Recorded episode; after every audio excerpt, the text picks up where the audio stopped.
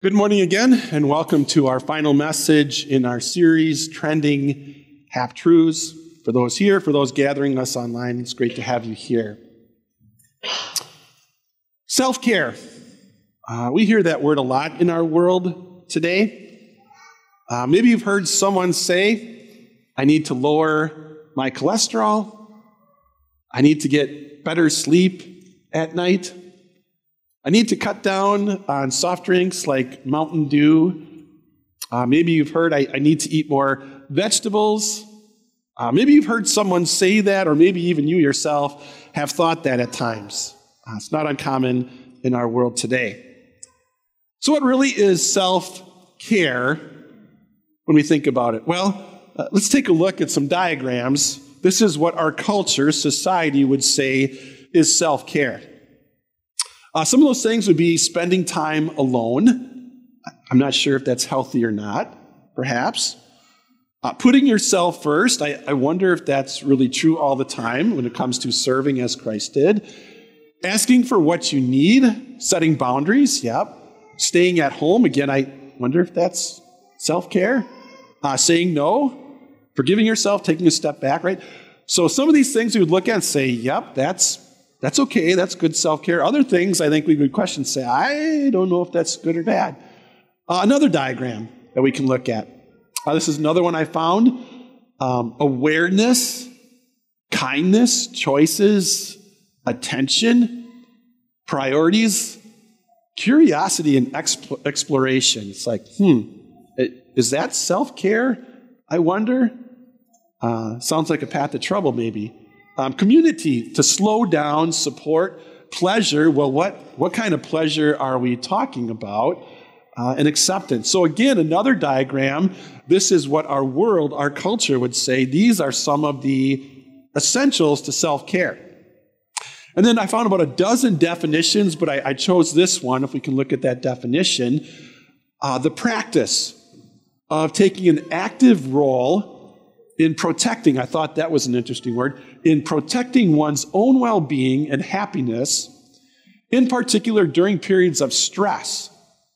Expressing oneself is an essential form of self-care. Uh, what does that mean to express oneself as far as self-care, right? So we can look at all these things, some of these things from our world, and, and go, is that really self-care or not, right? So that's what we're going to take on today. We're going to look at, and maybe to get started, when we look at our culture, when we look at our world, there are definitely entities, uh, people, institutions that want to help you with self-care. Uh, you think about science, technology, medicine. They're all about that. As long as you can pay for them, right? You, you can't see very well? Well, here are glasses for you. You can't hear very well? Well, here's a hearing aid. You cut yourself, here's a Band-Aid, you have a headache, boop, there's an aspirin for you, right? So there are all these things that our culture in our world offer to us as far as self-care. And they're a blessing and they're good, and we say, thank you, God. But at the same time, there are things that our world, our culture would say, this is self-care, and we gotta go, oh, is that really true? For example, pleasure was up on one of those diagrams. Well, what kind of pleasure are we talking about? I'm talking about like pornography, like, well, you can look at this, it's legal as long as that person is eighteen years or older, you know, is, is that the pleasure we're talking about? Or or maybe it's the pleasure of substance abuse, like, hey, tobacco, marijuana, alcohol. I mean, as, as long as you're over eighteen, as long as you're twenty-one, and as long as you're in the right state, you know, you, you can make use of those things. Those are good things for your self-care and health. So we look at those things and go, ah, I think those are half-truths, right? So when it comes to our culture, when we look at our world, yes, there are some parts of it, good, healthy, yep, self-care, other parts that are not, right? So how do we approach this? How do we look at this to take on subject matter like this today? Well, let me begin by saying, uh, Pastor Tim gave me this subject today, and I just went, wow. Because when it comes to self-care, it's a huge subject that covers so much. I mean, it could probably be six or seven sermons. We're not going to do that this morning. It could be a Bible study of eight, ten lessons to talk about all the different aspects when it comes to physical, emotional, spiritual, right? So how are we going to approach this? How are we going to look at it today? We're going to look at a lot of Bible passages, and we're going to look at the basics. That's what we're going to look at today as we take on this subject. And so when we look at self-care, there's a couple things we want to keep in mind. Um, the Bible has many different kinds of literature in it. Uh, there's prophetic literature like Revelation. There is historical books. There is wisdom literature. We have all these different kinds of literature that, that God tells us things. And as we look at these books and the different literature that God has given to us, some of the writing that God gives us is what we call descriptive writing. In other words, God is describing a situation. He's not saying do this, but he's describing a situation. When we look at Scripture, there's also prescriptive writing. Prescriptive, like you go to the doctor to get a prescri- prescription. Do this. And so sometimes we look at passages, God says do this or don't do this. So just we want to keep that in mind as we look at the passages we're going to look at today. So we look at Scripture, does God have a plan of self-care? Well, yes and no. Old Testament, there was a plan of self-care. We call it the Sabbath day. God said to his people, you will rest physically, emotionally, spiritually. You're going to set apart that day, and that's your plan of care. And then when it came to food, God said, here's your diet. Uh, you can't eat pork. Sorry, you can't eat that. Uh, but veggies, chicken, fish, nuts, fruits, all of that, you can eat. And maybe as an asterisk on that, we might add that it was organic food, right? No processed foods at the time. But Old Testament plan of care, self-care, this is what God said. Here it is, right? New Testament people, we have Christian freedom. God does not say, here's the time, place, rest, spiritually, physically, emotionally. We don't, we don't have the Sabbath day. God now gives us freedom. You pick the time and place where you can find rest and care for yourself. And then as far as diet, God says you can eat pork and you can eat all these other foods, but you decide in moderation how much and where you want to eat them. So we have Christian freedom. So how do we approach this then? Well, let's look at some passages. I'm going to spend a lot of time talking about the physical and then in, end on the spiritual and emotional. So these are some of the passages that we run into. Book of Ephesians. Uh, Paul says, after all, no one hated his own body, but they care and feed for their body just as Christ does the church. So the context here is um, Paul is talking about marriage. Husbands, love your wives as Christ loved the church. And he makes a comparison, descriptive language, to say no one ever hated his body. So there's the assumption that a good husband is going to take care of his body. In other words, we, we want to take care of what God has given to us. On another passage, uh, First Timothy, uh, Paul said this, for physical training is of some value, but godliness has value for all things, holding promise for both the present life and the life to come.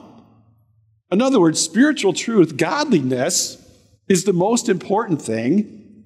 Description, comparison, yep, physical training, there's, there's something to that. There's some worth in it, but it is not as important as godliness.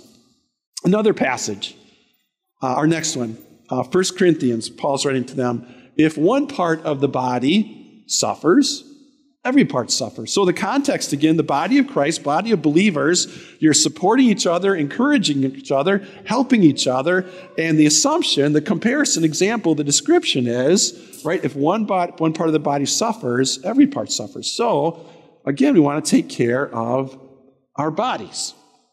And so the simple scriptural truth that we look, when we look at these passages, is simply this. We're not going to say any more or any less, but our first takeaway is this, is that physical training is of some value. And we'll talk more about that when we look at Christ. But physical training is of some value. This is one thing the Bible tells us about our bodies. So what else do we learn when we look at passages? Um, Old Testament. King David said this in the Psalm. He said, I praise you because I am fearfully and wonderfully made. When David reflected on his body, he thought, wow. I mean, we can think and we can make things and build things, and the systems within our body, the immune system and our brains and everything our bodies can do, incredible, right? Remarkable what God has blessed us with and given to us. And so it's simply this, this truth, that God has given us incredible bodies that can do incredible things. Well, what else does Scripture show us about our physical self-care? So we have bodies that, yep, some physical activity is good. We have incredible bodies. How else does Scripture uh, describe our bodies? Uh, Timothy, in Second Corinthians and Peter, Paul and Peter call our bodies tents, right? And if you know anything about a tent, they don't last forever. And maybe you're that person who has a tent at home or in your shed that has a zipper that doesn't work. And you have that, I have one of those, right? And my point in saying that is, like, tents don't last forever. If you're an outside camper, you use them for a while, but you realize this tent's not going to be here forever.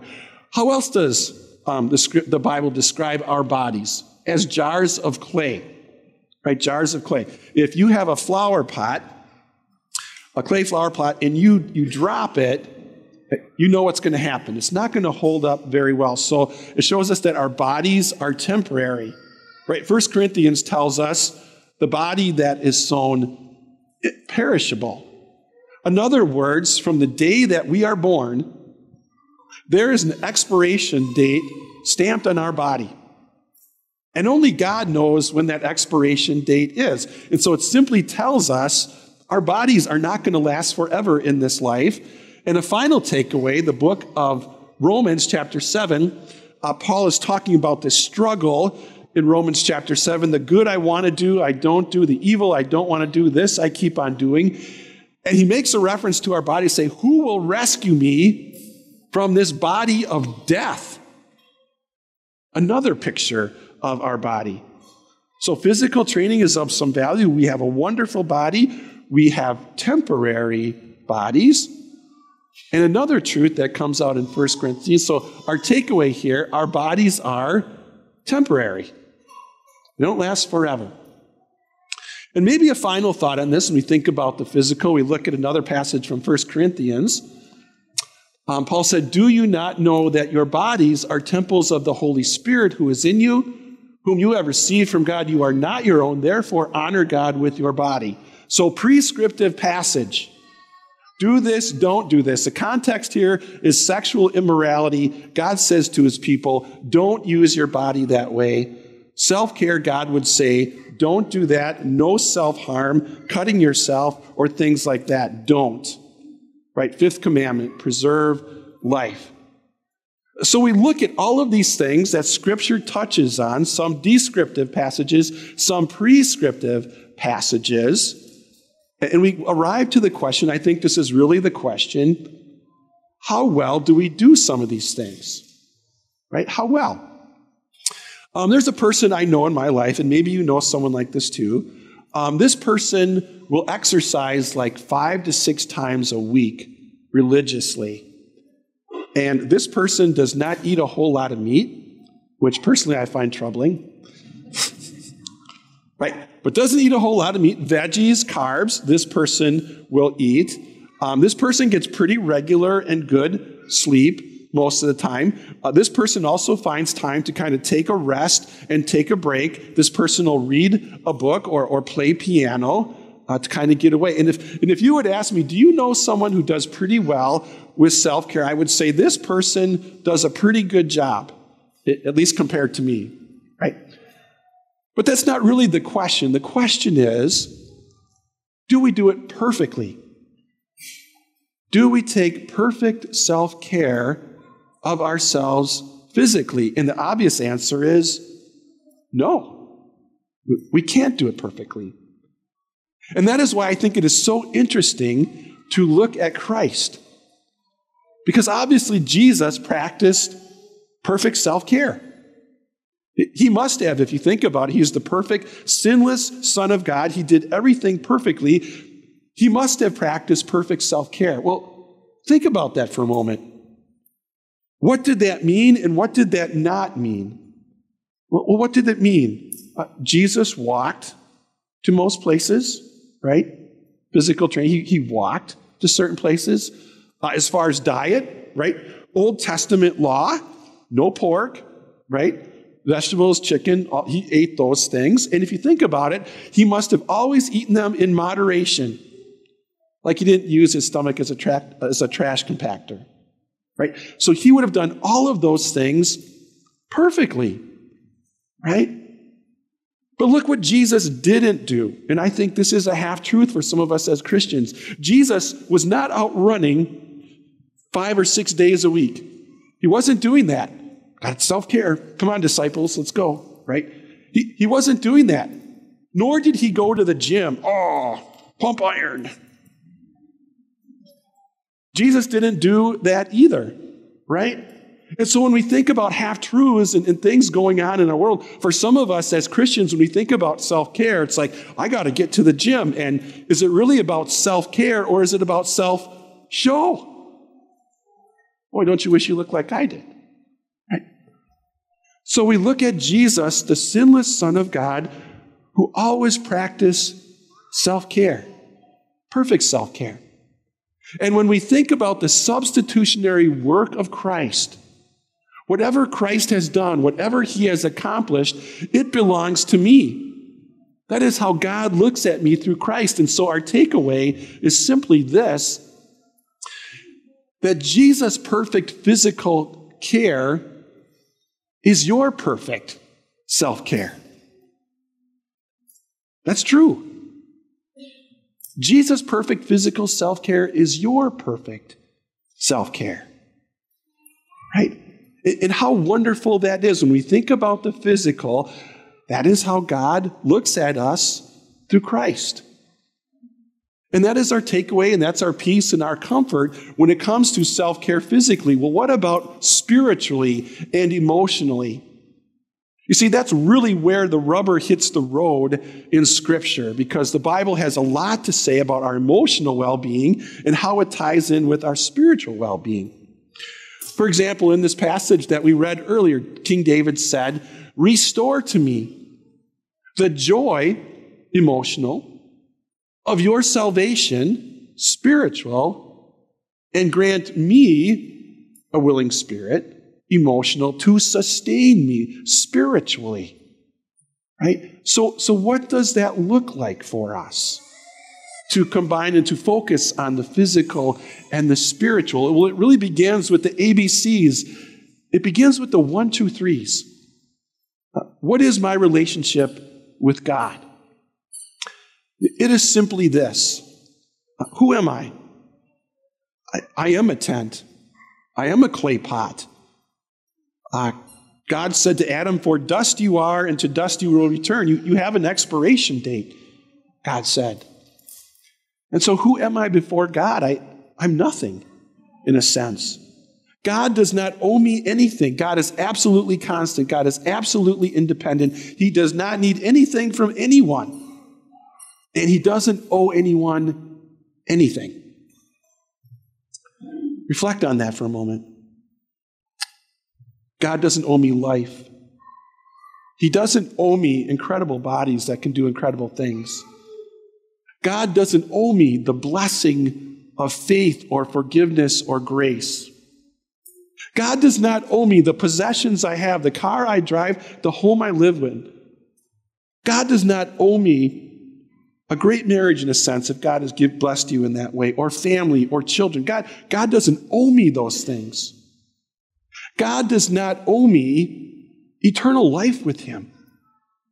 God does not owe me any of those things, and yet God showers them upon me. "Restore to me the joy of your salvation." God, thank you for all that you have blessed me with, my faith life, the gifts and abilities you've given me, my family, whatever. Lord, thank you. Your mercies are new every day, Lord Jesus. You see, God sustains us emotionally and spiritually. Think of all the ways that God does that. Baptism. On the day that, that person put water on my head. And through water and the Holy Spirit, faith began. God claimed you as his own and said, you belong to me. You are mine. And you are important to me. And I want you to be my child in this life. God claims us in baptism, salvation. And God says, through this life, here is this for you, given and shed for you, for the forgiveness of your sins. For you, not for someone else. For you, each and every one of you, given and shed for you for the forgiveness of your sins. Salvation. God has given us his word, his promises. And we look there, and God says to his disciples, and he says to us, I will be with you always, even to the end of the age. In the good times and in the difficult times, God says, I'm with you. I'm not abandoning you. I will always watch over you and be with you. Peace and comfort. And God has given us faith.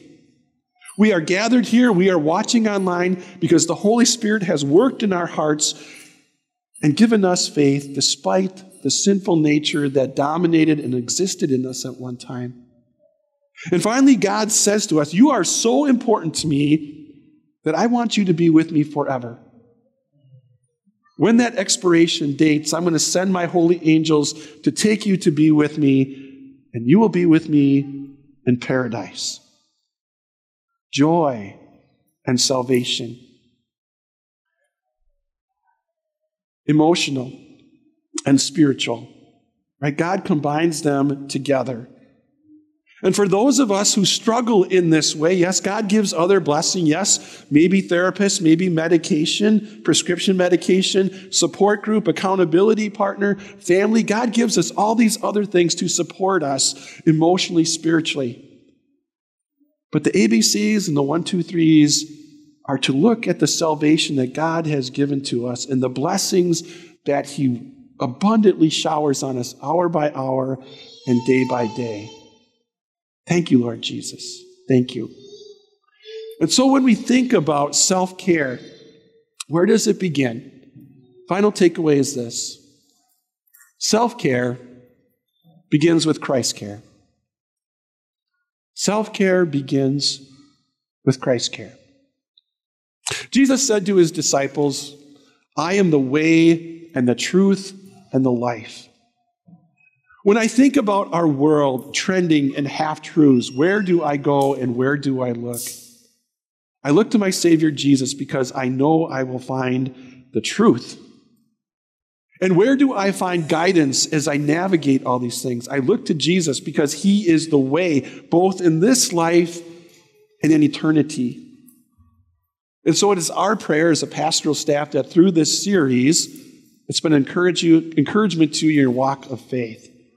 And especially today as we consider self-care, where does that begin? It begins with Christ.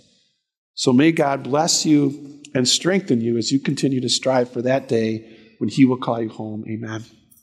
Let's close with a little prayer.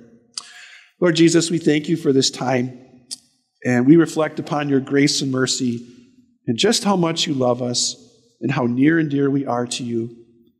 Thank you, Lord Jesus, that you lived the life of perfect self-care. And by your victory, you now give it to us, Lord. So bless us, Lord, uh, as we struggle with this, as we deal with this in our lives. Finally, Lord, bless our time this morning uh, to reflect upon your goodness and the many blessings. In your name, amen.